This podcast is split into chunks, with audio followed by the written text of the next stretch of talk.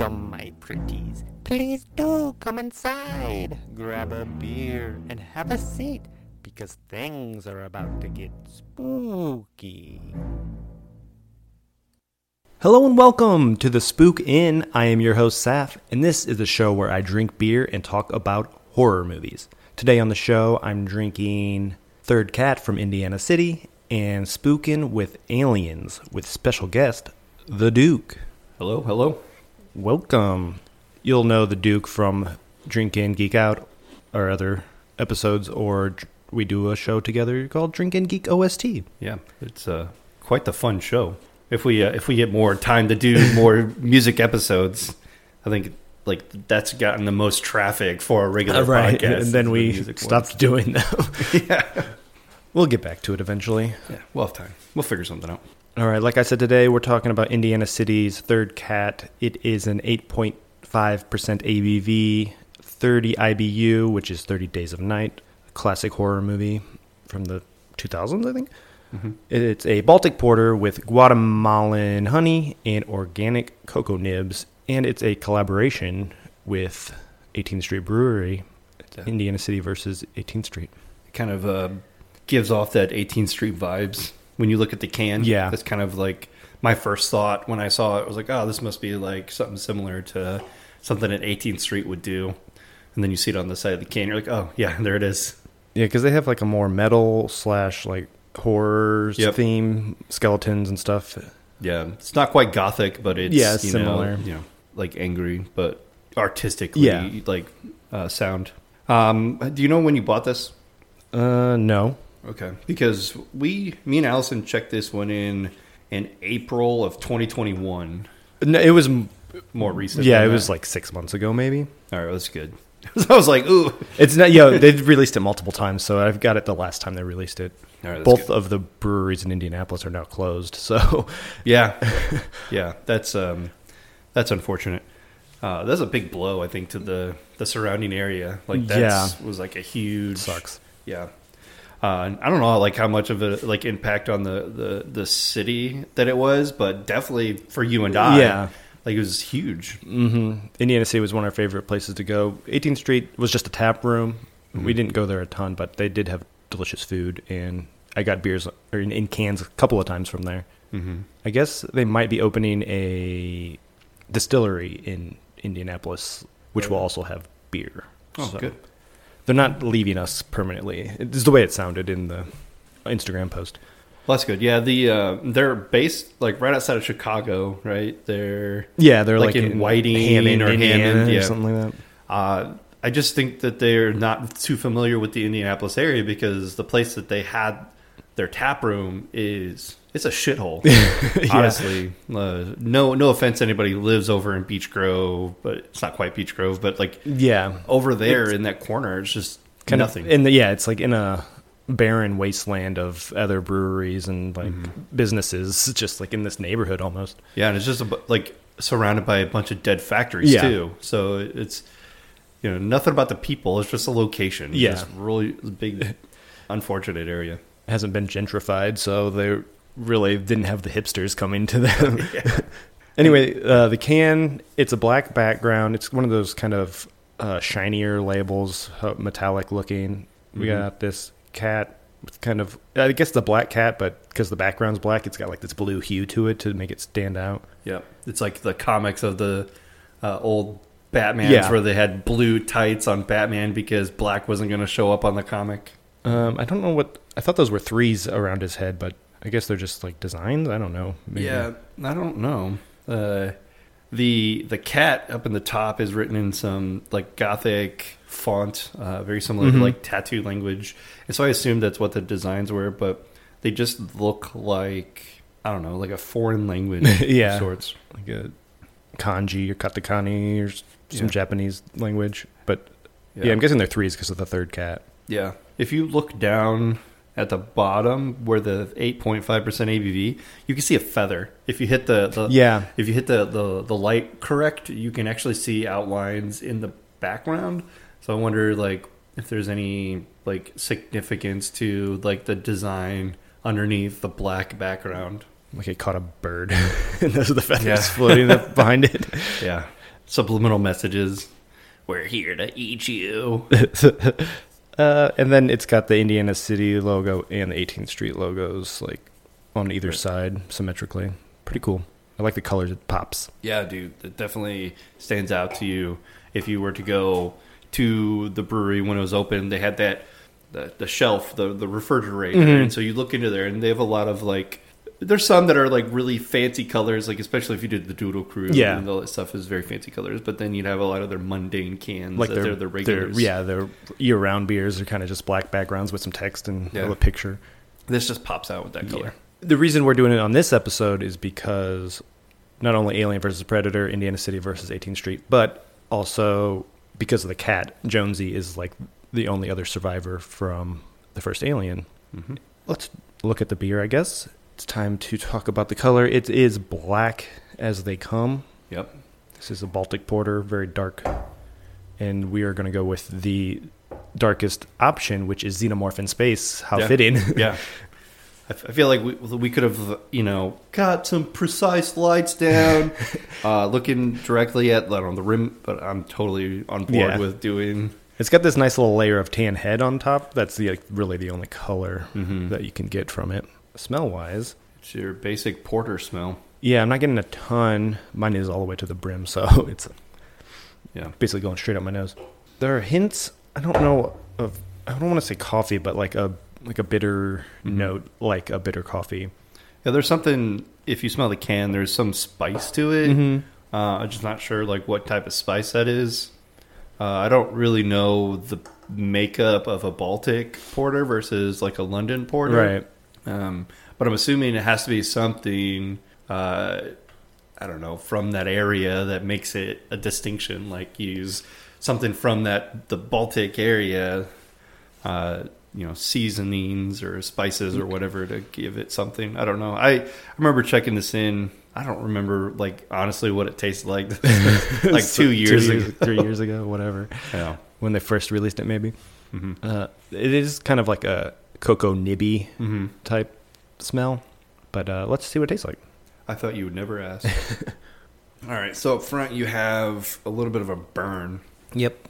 Um, of course, it's eight percent for a porter is quite uh, quite dense.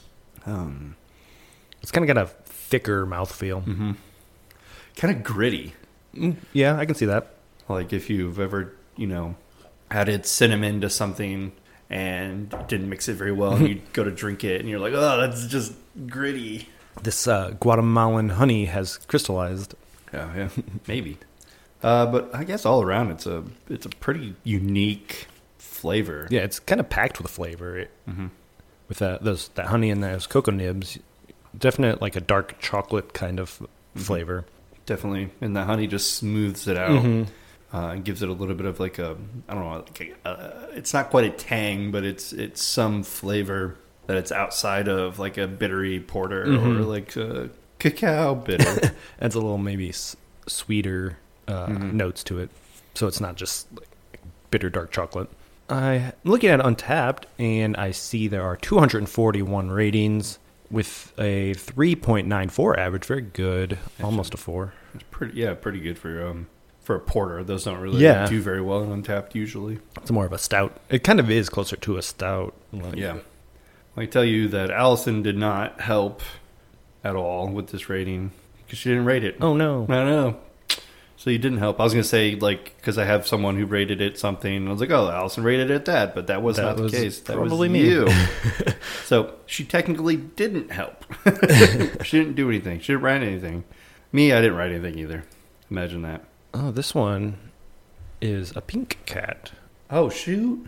and I think it's in a bottle, so maybe that's Oh, that's the bourbon barrel aged version. Okay. So that's the Yes, variants yes, I that they released. that. Yeah, it's probably what in like May or June or something like that because that's when they come out with their uh, Tales of the Crypt, yeah, and they yeah, yeah, yeah. have like some the Tabernacle and other random Mimi's, Mimi's breakfast. Yeah. Yeah, so This is, uh, accurate. yeah, yeah.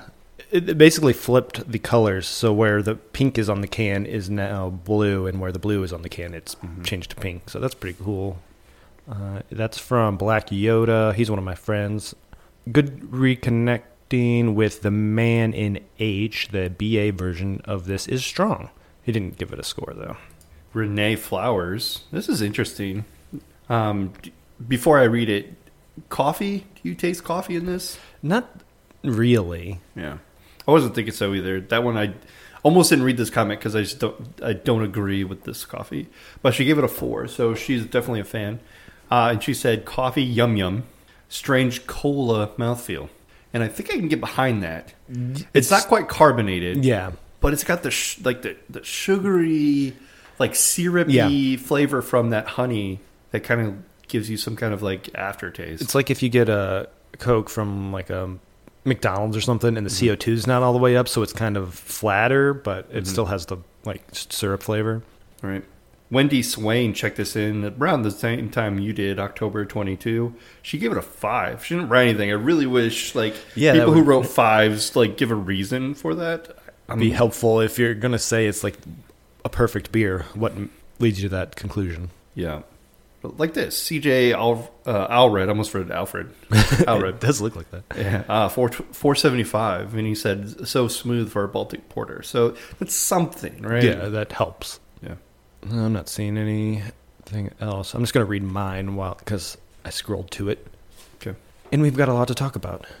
So I said a nice roasty, malty flavor with notes of chocolate and honey that leaves a sharp bitterness on the palate, and I gave it a 375. It's not bad. Uh, the bitterness isn't as noticeable this time around for me, so I don't know. Maybe I had a different beer before it or after it that led me to that. But 375, uh, maybe I could bump it up to a four, but I think that's a pretty good score. Right. I don't know. I don't do a whole lot of edits to my Yeah. scores usually, unless I honestly fuck up. But if it's like a if it's a difference in a quarter of a, a cap or whatever, I usually don't tend to do that. Yeah.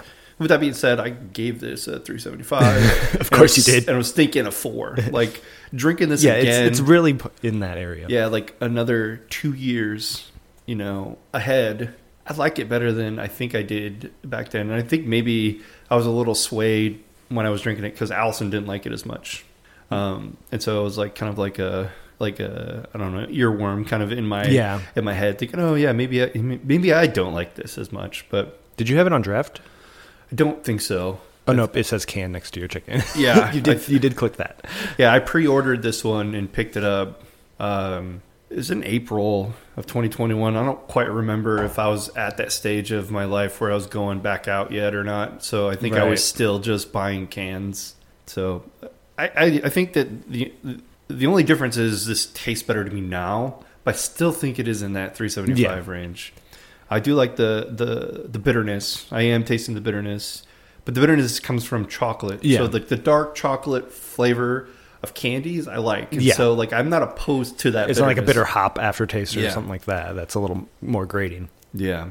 So I think if I drank this fresh for the first time, like right now, it probably would be in that four Yeah. range. Um, which makes it hard for me to say why it's not a four range, but Maybe aging it helped Yeah. or uh, changed it a little bit. So Maybe. who knows? That sound means it's time to talk about the Alien franchise. Alien is a science fiction horror and action media franchise centered on the film series which depicts warrant officer Ellen Ripley, played by Sigourney Weaver in the first four movies, and her battle with an extraterrestrial life form commonly referred to as the alien or xenomorph.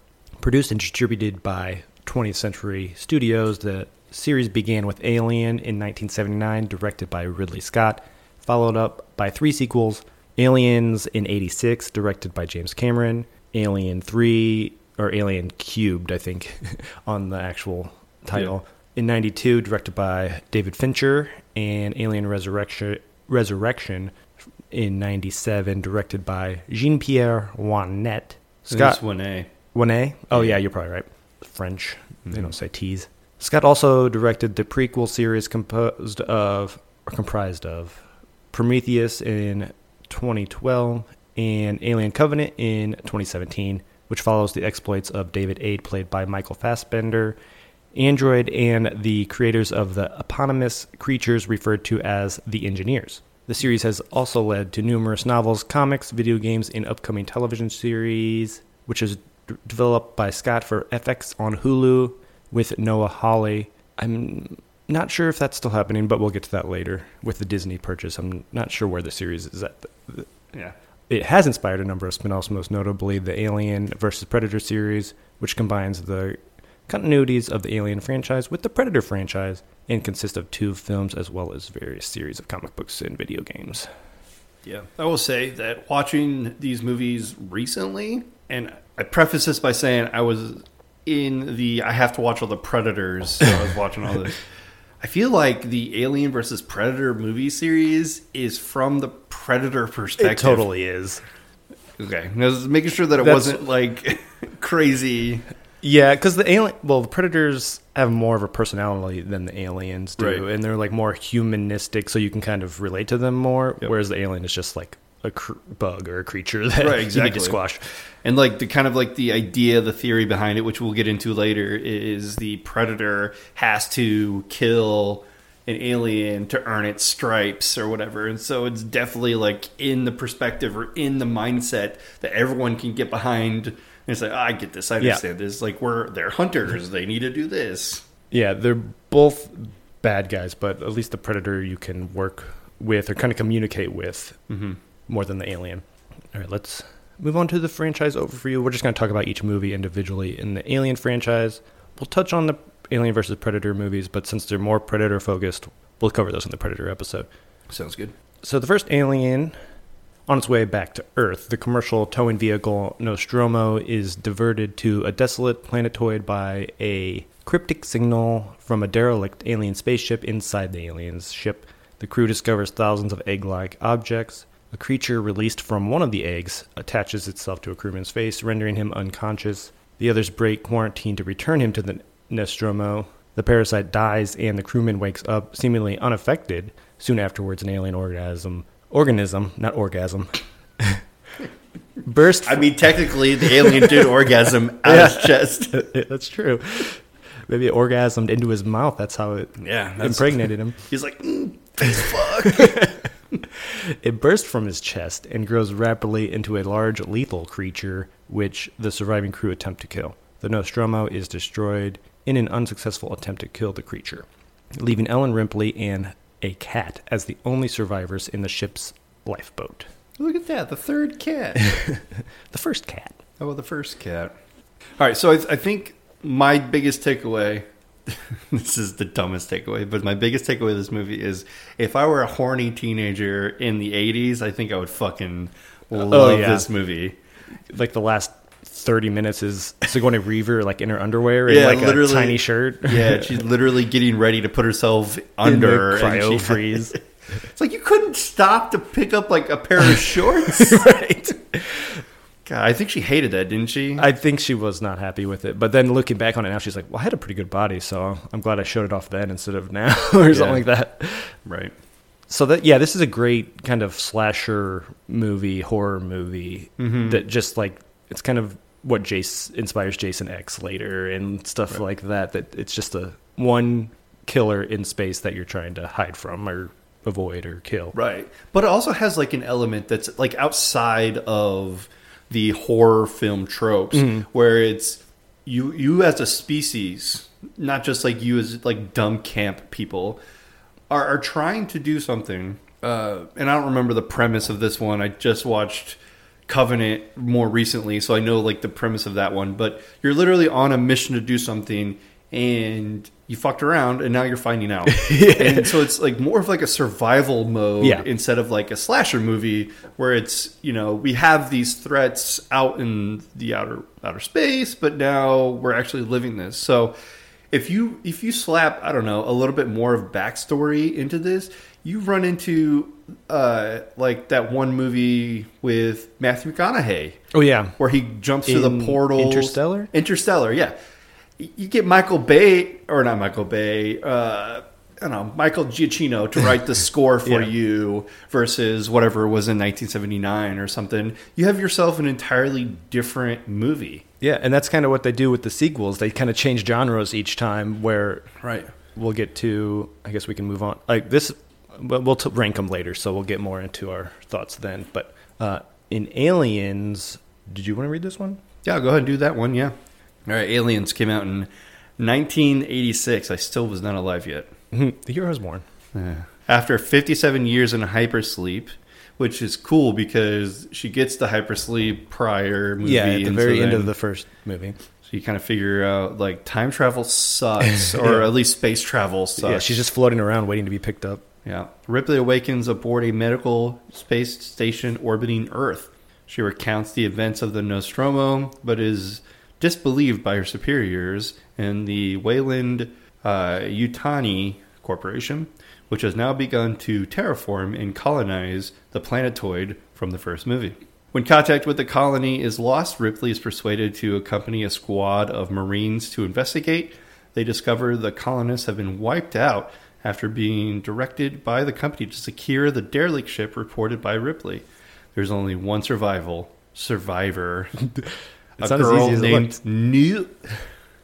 Yeah, I mean, I have like words just jumping out at me in the page. It's really tough. The aliens vastly outnumber and quickly overwhelm the Marines who fought for survival. Only a handful, including Ripley and Newt, escaped. Um, one thing to note about Aliens, which is Aliens 2, Bill Paxton is in this movie. That's true. And he's in the second Predator. Very interesting that he's in both of these. So it, I wonder if this is in this movie is like an ancestor because it takes place hundreds of years after Right, yeah. Predator Two. Like if they're related.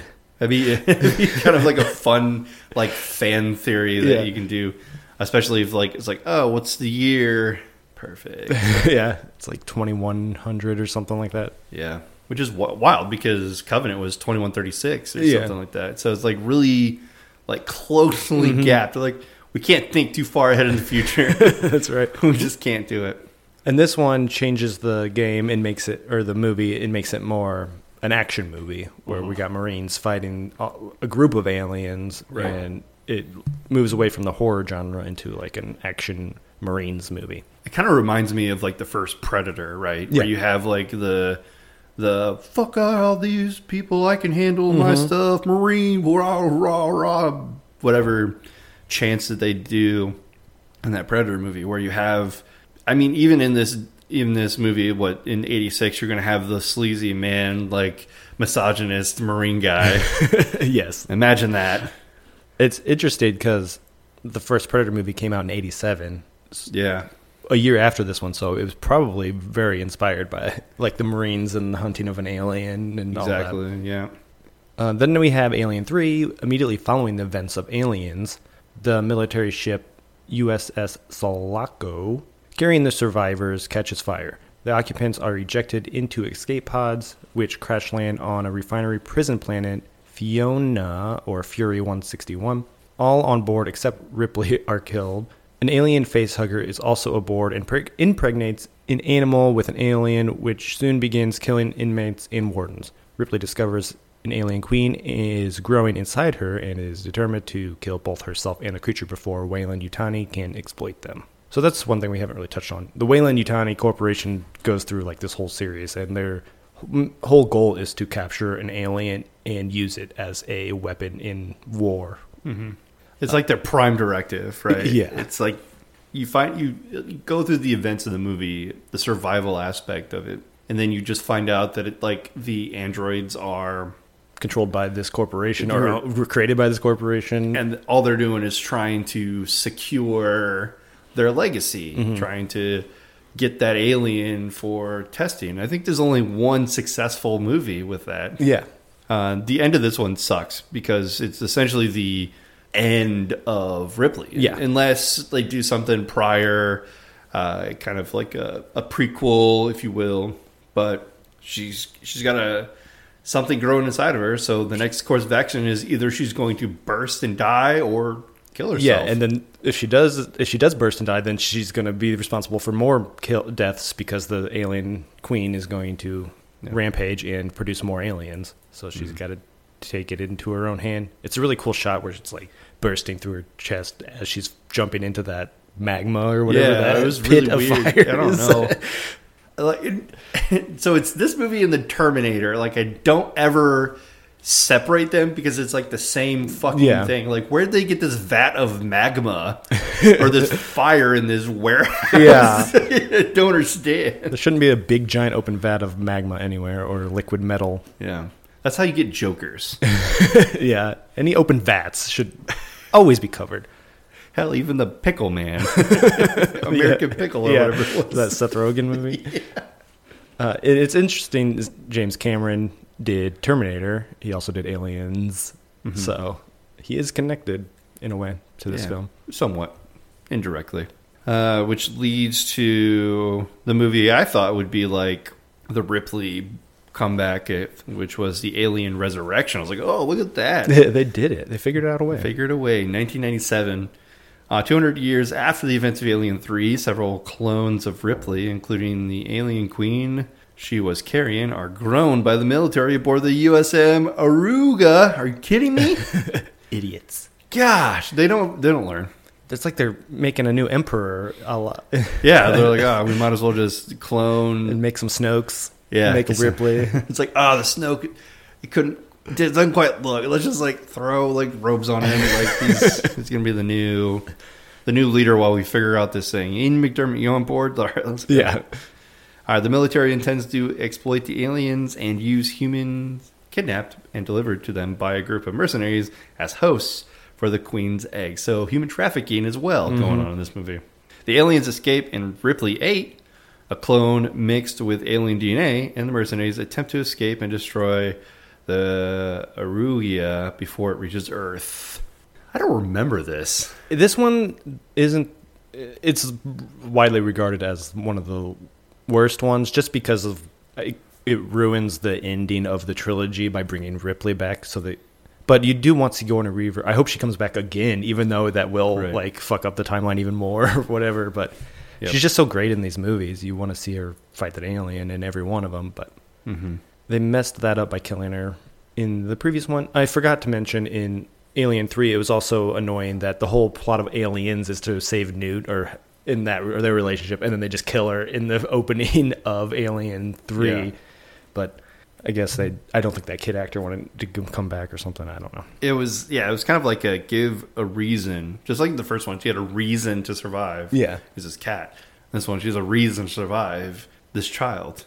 Um, it kind I don't know, kind of like led into like the mommy like Yeah. aspects. and there's like a deleted scene or deleted storyline in that movie where Ripley did have a child on Earth, but when she was in f- cryo freeze for 57 years, her child has grown up and died. So that's why mm-hmm. she has this connection with Newt. But that was cut out. So that was like, that's kind of weird that they cut that out. Like that makes Right. that whole story much stronger, like that relationship. But yeah, I think there like I think I saw that for whatever reason. I think there's a director's cut where yeah, they put I it back I, I might have I might have watched that one because that sounds familiar. Like I know something like that happened in Interstellar, the movie I just Yeah. referenced, but it's also in this one where like in Aliens, she visits somebody and she kind of has like Mm. this conversation with them.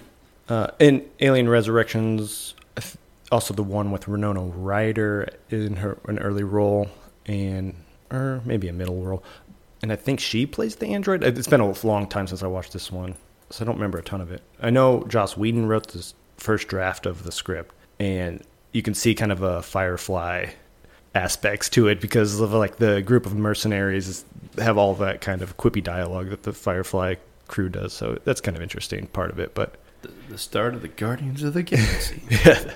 yep. Uh, overall, it's not a bad movie. It's just kind of lesser than the previous three.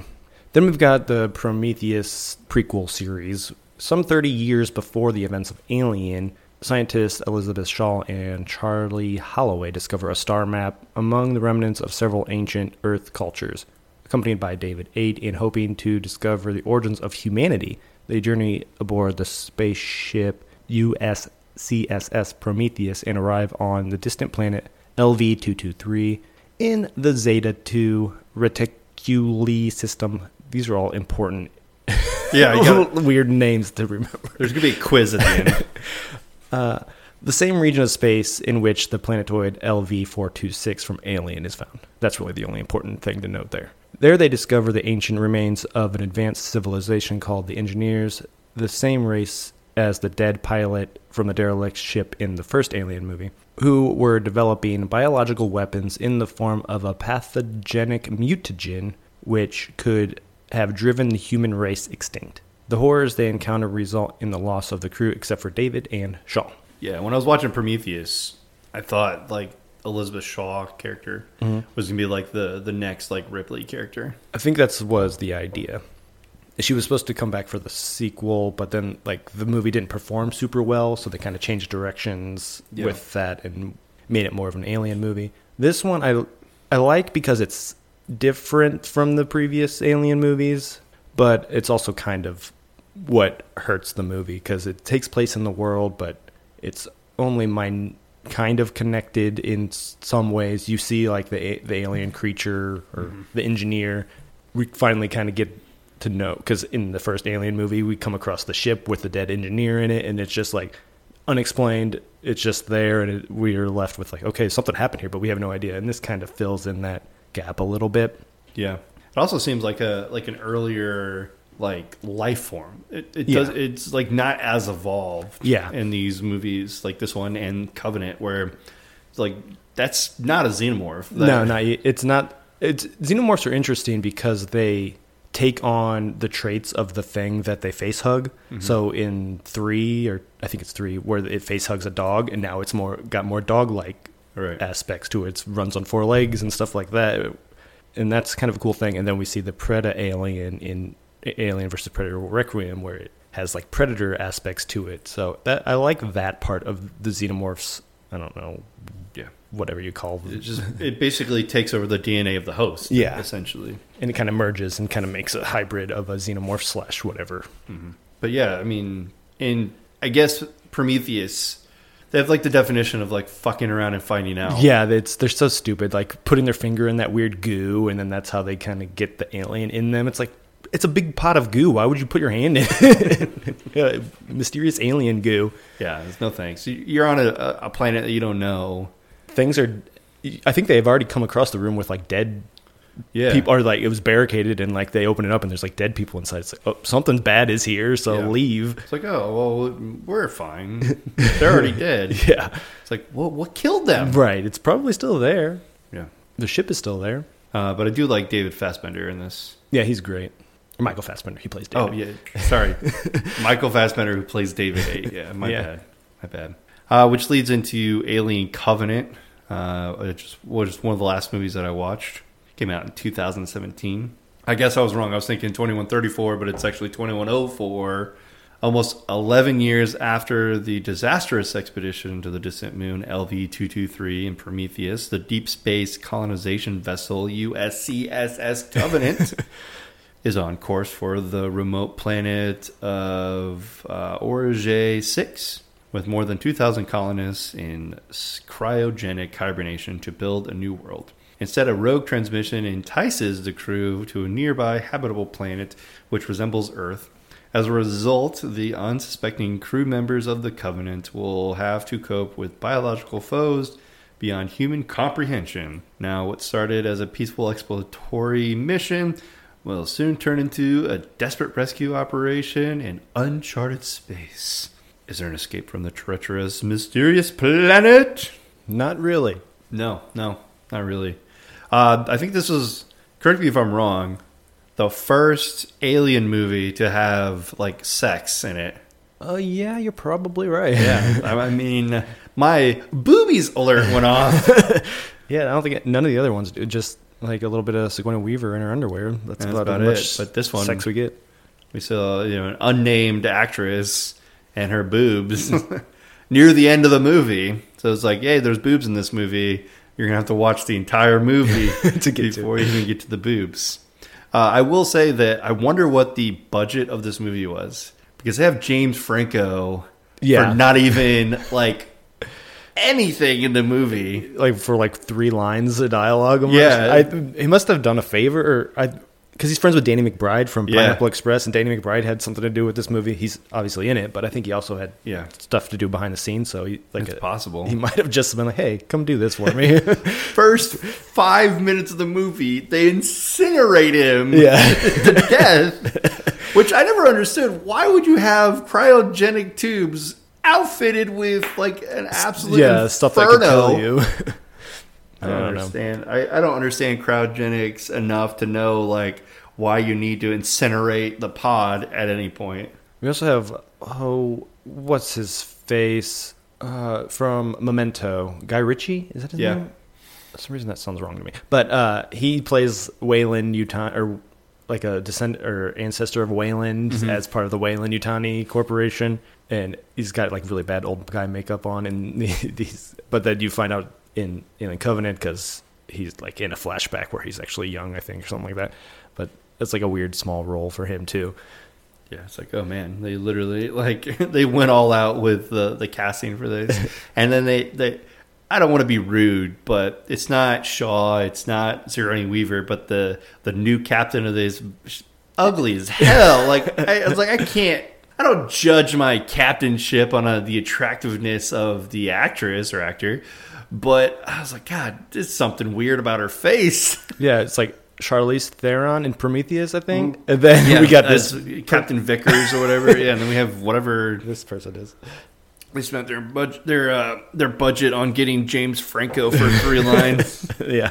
Uh, I don't remember. I've seen this movie once when it came out, so I don't remember like the plot. But it's the same basic setup Yeah. where they're like on their way somewhere and they get distracted by this Yeah. distress call. Or so they they hear a song, and David Mc, uh, Danny McBride is like, "That's John Denver," and so they're like, "We got to figure out what this transmission is." And there's like a big like conflict, like on the ship, determining if they should, should go, or check on them or go to the planet where they're supposed to And so to. the the main person is like, "No, we're not going."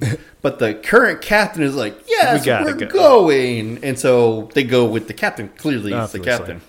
And then he ended up dying on the. Most of them die. There's like three survivors or something. Yeah, Danny McBride is one of them. Yeah. for fuck's sake. And then we've got two Michael Fassbenders in this. I Yep. think because Yeah. he plays like a good android and then a bad android. And then Yeah, so it's the it's the new. it's David and I th- this guy has a different name. I don't remember. I don't remember the. Oh gosh. Oh, it's on the tip of my tongue. I might as well just Google it right now. We got time. it's like I want to say Wyatt, but that's not right. Like Walter. That sounds right. Yeah, it is Walter. Yep, it's Walter. Um, yeah, so he plays David and Walter, the same per like same look. Just one looks, you know, uncouth. The other one looks already fine. fought an alien once. Yeah, but yeah, the one David is like trying to wipe out humanity, or he's trying to get the xenomorph or whatever, and then the, the other Walter is like a good guy. yeah. He's just like he was programmed to protect the colonists, where David was programmed to get the specimen. Yeah. And so I think the biggest like thing at the end of this movie was he put everyone to sleep, and then like the captain like realizes it's the It's wrong, one. and he's basically like closed it up and freezing it, and he's like, "I got you," uh, with the middle finger up and everything, uh, and then like he just spits out the egg oh god. of an alien as they're traveling to where they're going. So it's like, yeah, he succeeded. Yep. I think he's like the first one Yep. To succeed with getting like a sample or something. and that's meant to set up because this was supposed to be a trilogy, but uh, th- I don't know what happened once Disney bought Fox. It kind of changed the whole plan, and plus, this movie wasn't like a huge box office success as they thought it was going to be. Mm-hmm.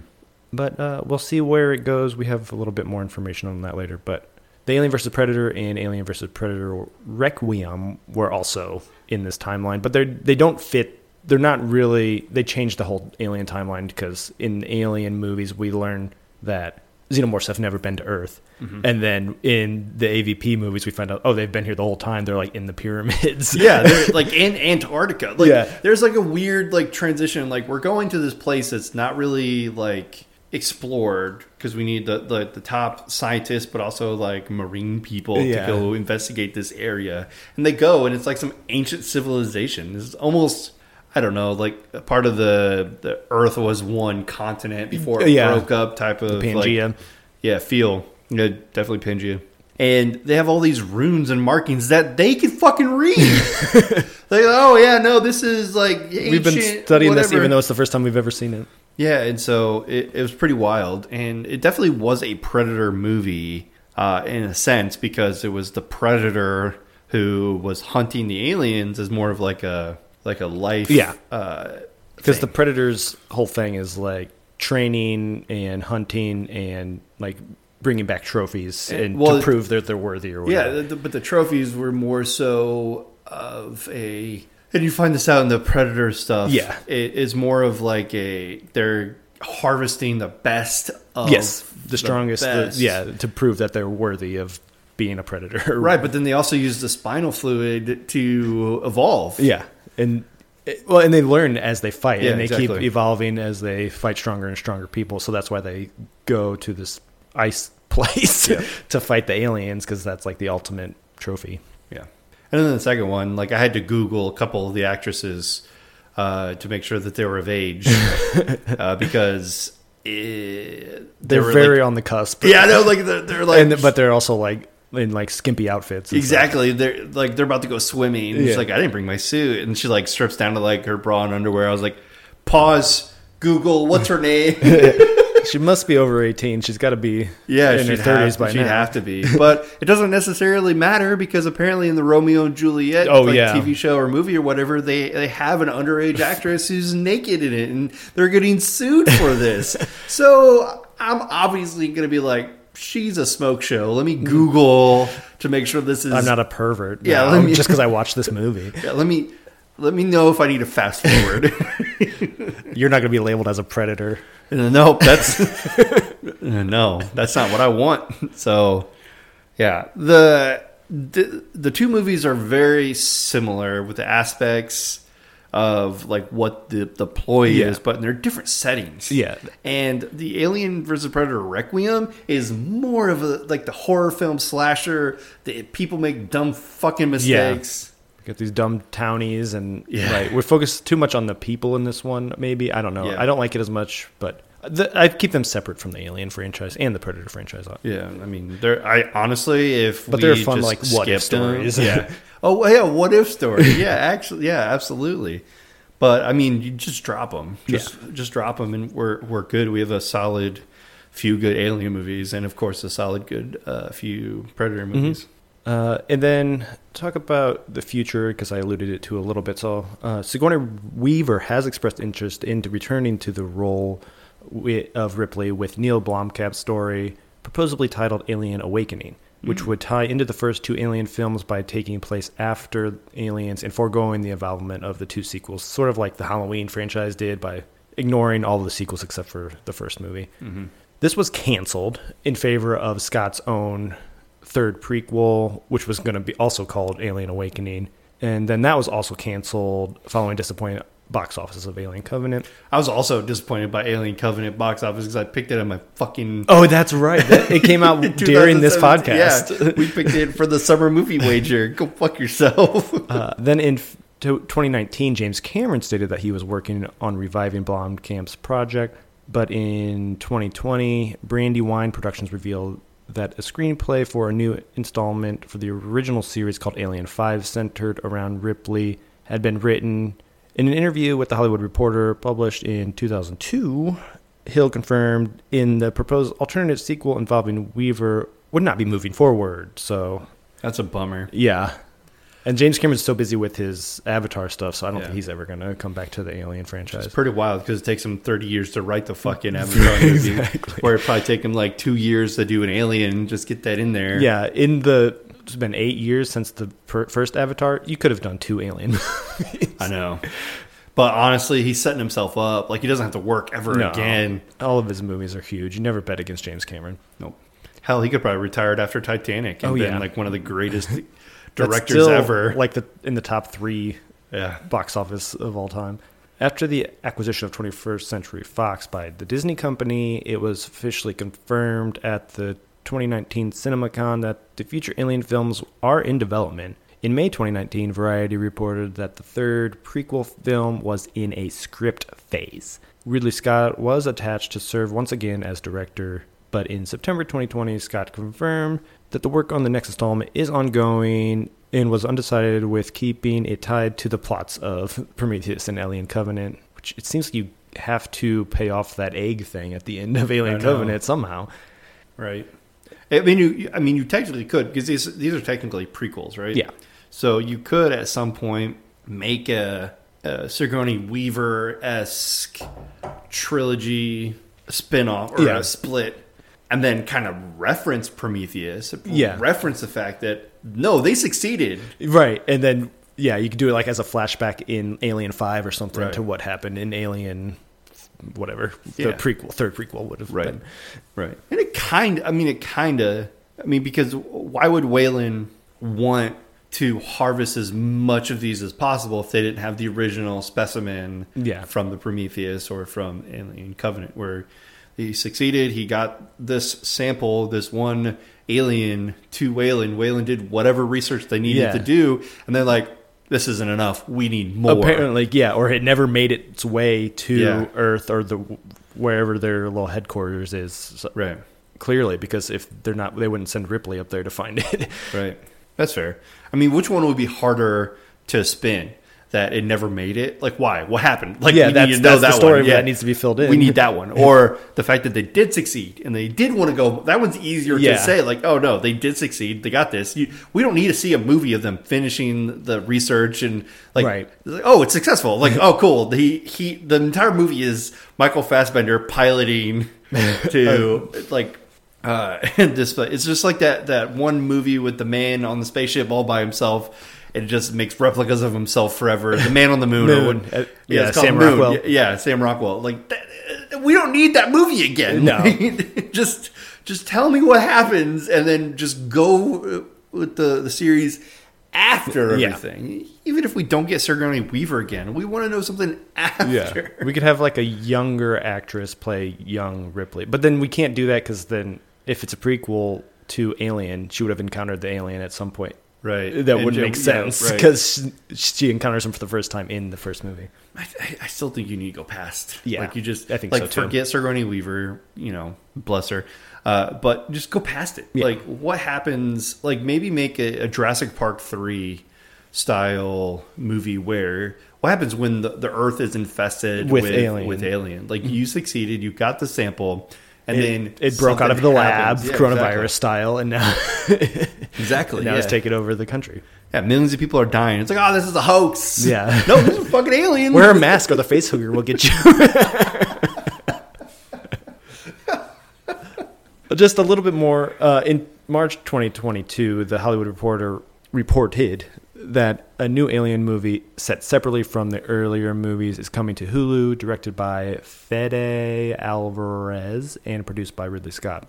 Alvarez pitched the idea to Scott years ago and now has the opportunity to make it. In November 2022, Cailee Spaeny was announced to be in talks for the lead role. So apparently they are moving forward. It's going to be like the Hellraiser movie that came mm-hmm. out in 2022. That's like straight to Hulu. I think that's their new model. Uh, so we'll see.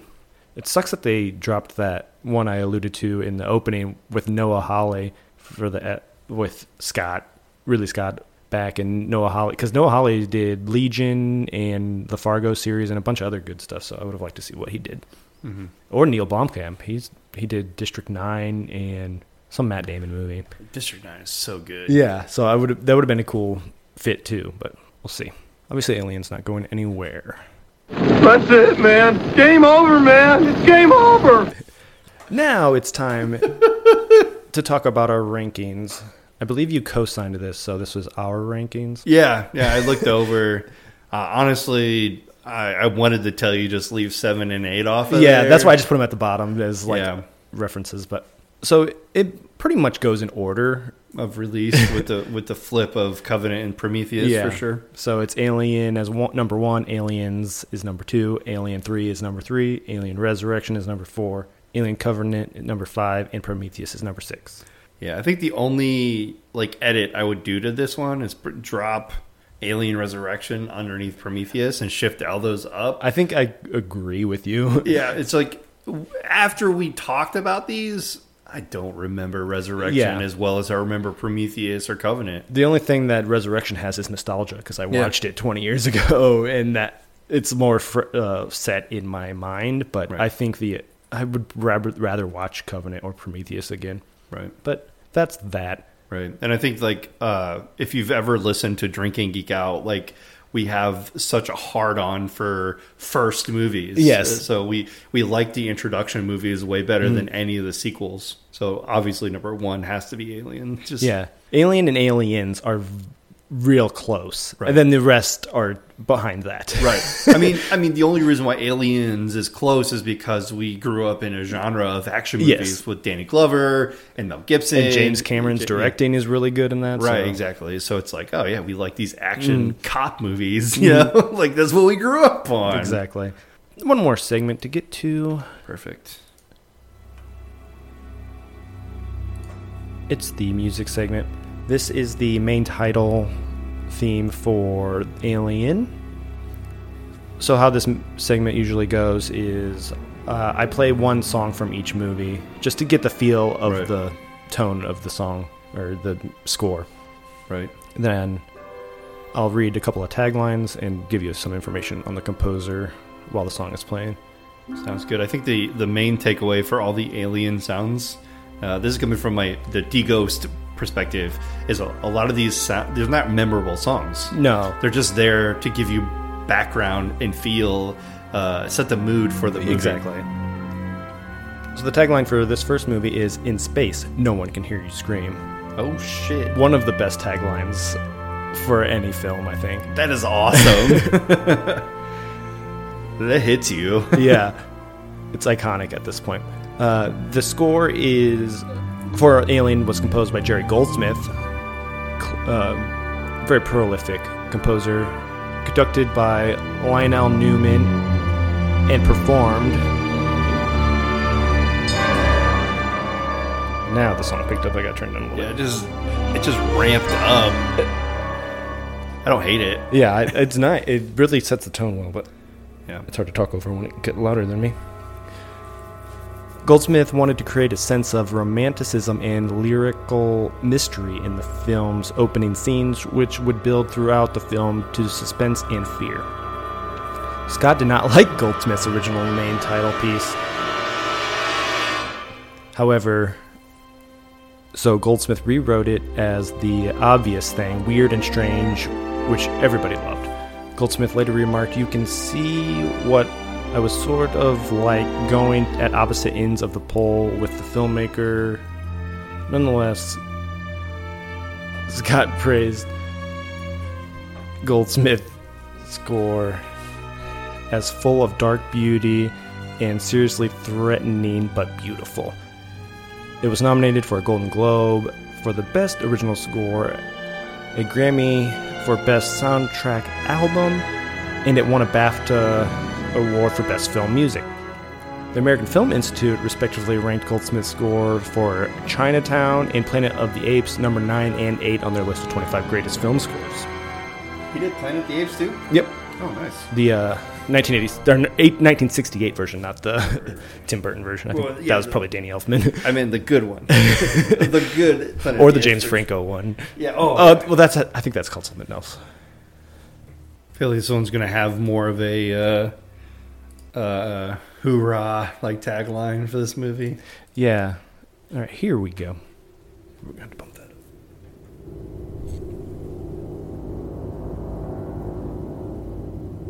Here's the main theme from Aliens. Taglines include This time there's more. This time it's war. There are some places in the universe you don't go alone. And somewhere in the deepest space, all hell is breaking loose. I don't like these at all. They're definitely not as good as the f- first movie. Yeah, it's like there. This time there's more. More what? Aliens, more aliens? Yeah, clearly. Like, more everything. yeah. There's the like marching. Yeah. This one ramped up a lot louder than the other one. I left it at where I left it after I dropped the other one down. Oh shit. This is composed by James Horner. He met Cameron early in their careers when they worked for director Roger Corman. Aliens was Horner and Cameron's first collaboration. Horner called it a nightmare. He arrived in London to compose the score, expecting a six week schedule. There was no film for him to score, as Cameron was still filming and editing, and Horner only had three weeks to come up with this score. The producers were willing to give him more time, and he was booked to begin scoring the name of the rose shortly afterwards. I'm assuming that he didn't have enough leeway with Name of the Rose to try to get more time with Yeah. So yeah, he had to like a time crunch to get this done before he moved on to his next movie. He recorded the score at Abbey Road Studios with the London Symphony Orchestra. His schedule was so tight that the score for the cinematic battle between Ripley and Queen and the Queen Alien Queen was written overnight. Wow. Cameron first heard the score while it was being recorded by the orchestra and did not like it, but it was too late to make any changes. Cameron cut the score up using pieces where he believed they fit best and inserted pieces of Jerry Goldsmith's Alien score and hired unknown composers to fill the gap. The director said in a later interview he thought the score was good, but did not fit the scenes he had filmed. Unused portions of Horner's Alien score were repurposed for Die Hard. Oh wow. Yeah, that's a weird. Fun fact. Yeah. Connection, weird connections here in this. This is the main theme from the movie. I think I mentioned that. So, this is not the one that's all cut up. Yeah. And it fits the bill for the other ones where it's just Setting the atmosphere, it's kind of creepy. Yeah. Uh, kind of reminds me of like a Tim Burton score and Yeah. the way some of the horns come in. I could just see like the the title showing a Yeah, Like- it, it kind of like turns and becomes visible. Yeah. Not a whole lot going on here. But this one is more very it's it's more similar to something you would hear as you said, like from a Danny Elfman, Yeah. um, just muted. Like Danny Elfman would would start with something like this, And then ramp it up and then eventually. ramp it up hop into something, or you know, kind of transition. Where this is, I don't feel this is transition. yeah, this is just like the early yeah. parts of the score. All right, let's go on to Alien 3. Did, Oh gosh. immediately into the action. Yeah.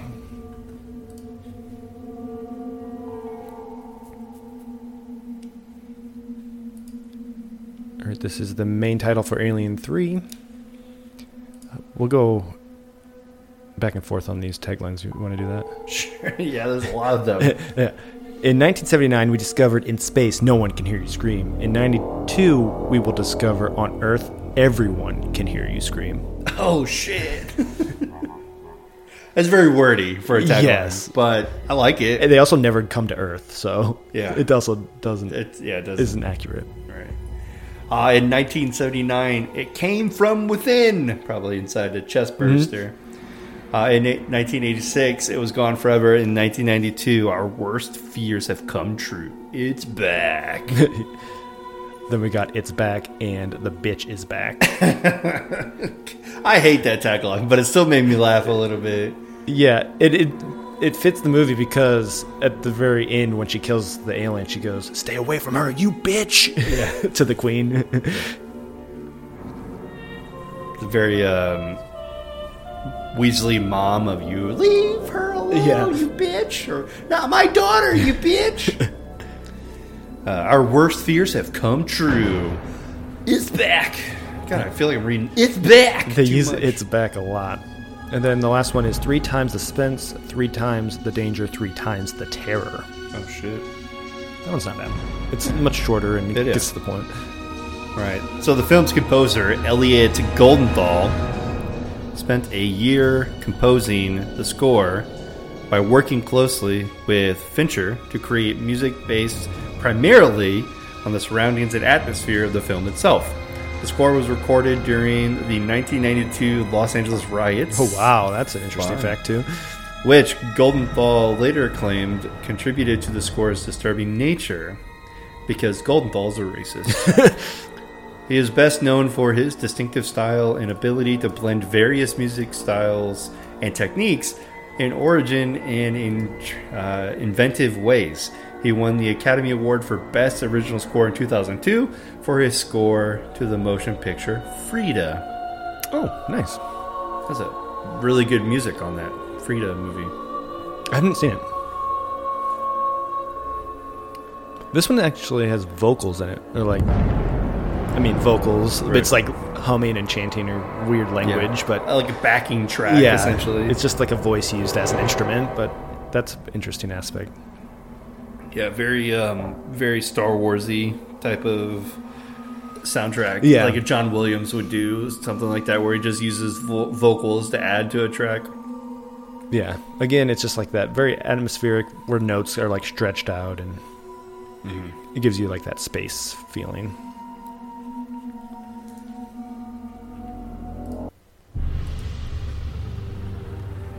Here we have the main theme for Alien Resurrections.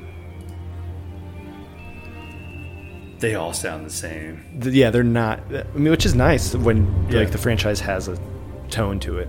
Yeah, Um, it's been more than 200 years. The beginning has just started. that doesn't make any sense. we are not alone. Thank you. I mean, I get that one. That's a little bit like a. This is 1997. Let's try to spook people.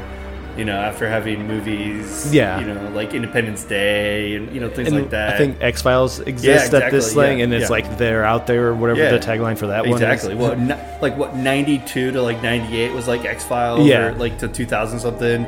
Independence Day was like 96. Mm-hmm. Like, yeah, this definitely. It makes sense why aliens were in the zeitgeist in the 90s, so it makes sense why they decided to resurrect this franchise. Uh, We're not alone is the other tagline. I think I yeah read that. That's what. Oh. Witness the resurrection. Pray you die first.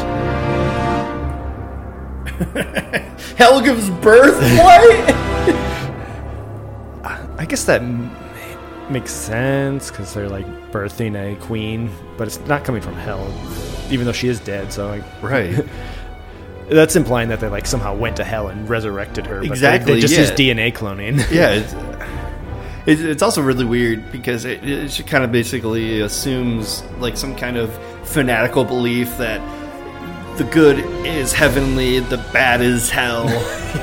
It's ridiculous. it's already too late. And then beyond salvation, They're just kind of give trying to give you those Jesus yeah. things with the resurrection. Yeah, I mean, I understand like sticking to the theme of the motif of like the whole resurrection. I don't like it. like I understand witness to Yeah. resurrection. Like that, that tagline makes sense because the movie is called Alien Resurrection. And they want you to watch it. yeah, it makes sense. But yeah, that's probably the best of them. Uh, the song is over, so I'll read this quickly as possible. Composer John Frizzell was encouraged by a friend to audition to compose Alien Resurrection's film score. Frizzell sent in four cassettes and received a call Shit. from 20th Century Fox about the fourth, which contained music from The Empty Mirror. Frizzell spent seven months writing and recording the score, which, and glad he didn't have three weeks. yeah, right. Jesus Christ. uh, which Wanet requested to be very different and unique from the previous films in the series. This included themes of romance, eroticism, incorporating sound effects such as going, Gongs. oh, gong and rod, rub rod. yeah, eroticism. Rub that rod, baby. The cue "They Swim" took one month to complete, as Wanet or Wanet was not pleased with Frizzell's original version, although the final result was a mix between the first and third version he had composed. Interesting. That's fancy. Even though, like, literally, you and I just stated this sounds like all the I think other fucking films. Well, because these are just the main themes. I think Yeah. they kind of tried to stick with a tone Right. for those, and then maybe if you listen to deeper into the soundtrack, they'll have more like romantic tones and stuff, like you said, romance and eroticism. Ugh, sex. This will lead to Prometheus, music composed by Marc Streitenfeld. Mark Blofeld. I like these taglines a lot better right? It's a new like quote unquote film. The search for our beginning could lead us to our end. Yeah, because they're searching for the ordinance of life, so that makes sense. Yeah. They went looking for our beginning. What they found could be our end. Same thing, but with Yeah. added words. I feel like that could be like on the back of the book, like somebody's like review or Yeah. criticism of the thing. Like this is what I took from this. Uh, we came from them; they will come for us. Yeah, I think they established that the engineers actually created humanity, so now they're coming to kill us or bring the aliens to us. We are all born of giants.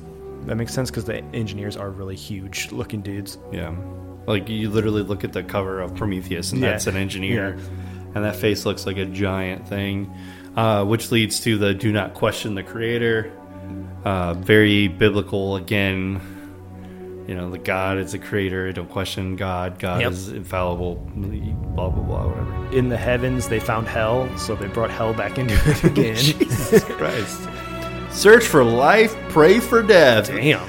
That that is a mood, right? Yeah. Like you literally come out here to do the thing and you end up just like dying or hoping that you're dying yeah, like, because from the pain. living is worse.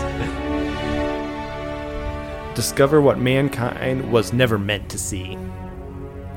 Aliens? I don't know. The origin of man is not on earth. I think that's a line from the movie. Yeah, And then finally, we have Fear Your Maker. that's fair. That's fair. All right, you said his name already. Marc uh, Streitenfeld, who has worked with Scott on earlier projects, composed the musical score for Prometheus. It took just over a week to record with a 90 piece orchestra at Abbey Road Studios in London. So, this is like the second one that's done in England. Uh, Streitenfeld began writing ideas for the score after reading the script before filming commenced. He used the unusual technique to compose the score and said, I actually wrote out the sheet music backwards. So the orchestra played it backwards and then I digitally flipped it. Whoa. So you're hearing the score as it is written, the same melody, but with a backwards sounding orchestra, which gives it a kind of unusual, unsettling sound. That's actually really cool. That is dope. I don't know how he thought of that or how they played it. Like, like I just feel like they, like, I wonder if we can hear the original, like, we could flip it back the other yeah, way. like if they if somebody has done that or like unedited, like I I guess edited but unlike modified. with Yeah. it, I think that would be fucking weird. Yeah, that is strange, but that's that's a good idea because it's supposed to give you an unsettled feeling and doing because the notes are going the wrong direction that the, you wouldn't normally hear them. So yeah, interesting. Like you're like traveling the progression this way, but in, instead you're traveling, you know, the progression the other way. It's weird. then we have Alien Covenant.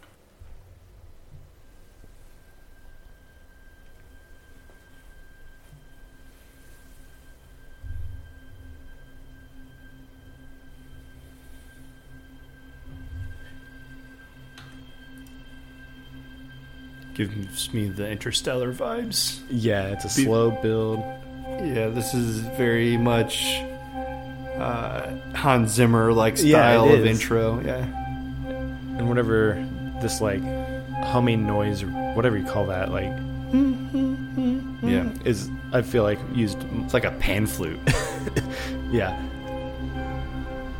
Uh, the tagline: "The path to paradise begins in hell." So again, hell. there we go. And paradise, right? Yeah, Yeah, Paradiso. yeah. juxtaposition: heavens and hell, paradise and hell. Yeah. Then we have four of them that are just one liners or one words, not even one liners, right? You have hide, run, scream, pray. Like, what kind of taglines are those? I bet it. It's usually how they do the set of four posters, and it's Oh, like yeah. character posters or whatever, and it'll just be like run, hide, pray, whatever. Oh, yeah, yeah, That's how. I imagine seeing it. yeah, that makes a lot more sense. What I was just Yeah. thinking, like, Jesus, this is stupid. Uh, discover the origin of terror. This one ramped up way more than the other ones. I, like it. Reach for it to turn down. The beginning of a nightmare. Again, another nightmare one. Makes you think uh, Freddy's going to be in it. witness the creation of fear. So discover the origins of terror and witness the creation of fear. So that's kind of like they just used a tre- uh, treasure thesaurus and just changed a couple of the words. Big things have small beginnings, like my penis. I guess like a face hugger is to a xenomorph. yeah, you know. I guess in this movie it was the spores.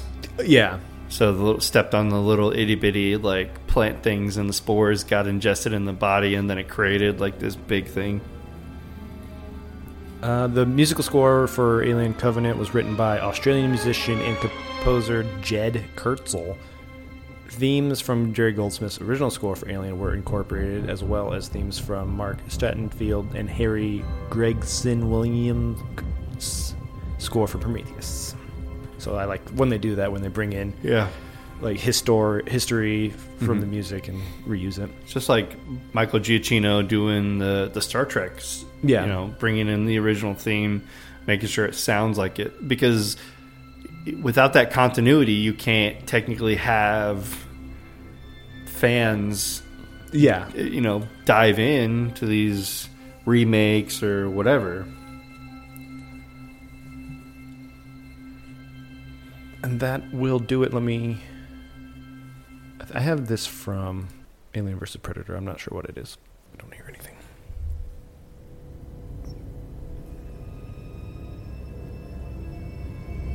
This is a song called Alien Queen from the Alien vs. Predator soundtrack, so I just wanted to throw it in.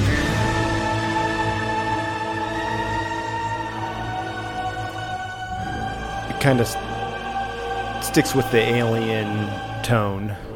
right And then when we get to the Predator episode, there's a Predator theme as well, and we'll see if it fits with the Predator theme. right So that we listen to. because the queen was in the first of the alien predators Yeah, inside that temple hmm producing all those eggs like on a conveyor belt. they're efficient okay leave them alone This ancient pyramid from thousands of years ago has a conveyor belt. yeah um, i think the best tagline from this you have them written down is whoever wins we lose Yes, that that's another iconic one. it's so true. It's like because you're not you, you as a human are not involved in this battle at all, and the two people who are Yeah. involved in this battle are stronger than Way, you yeah, are. you really have no impact until like the very end, where you, we'll we'll talk about that in the next episode. Stay tuned for Spookin' with Predator next month. But uh, thank you for joining me on this episode. Absolutely, it's fun. Uh, I declare this meeting of Spookin' with Saf closed. Until next time, drink up and pleasant dreams, everyone.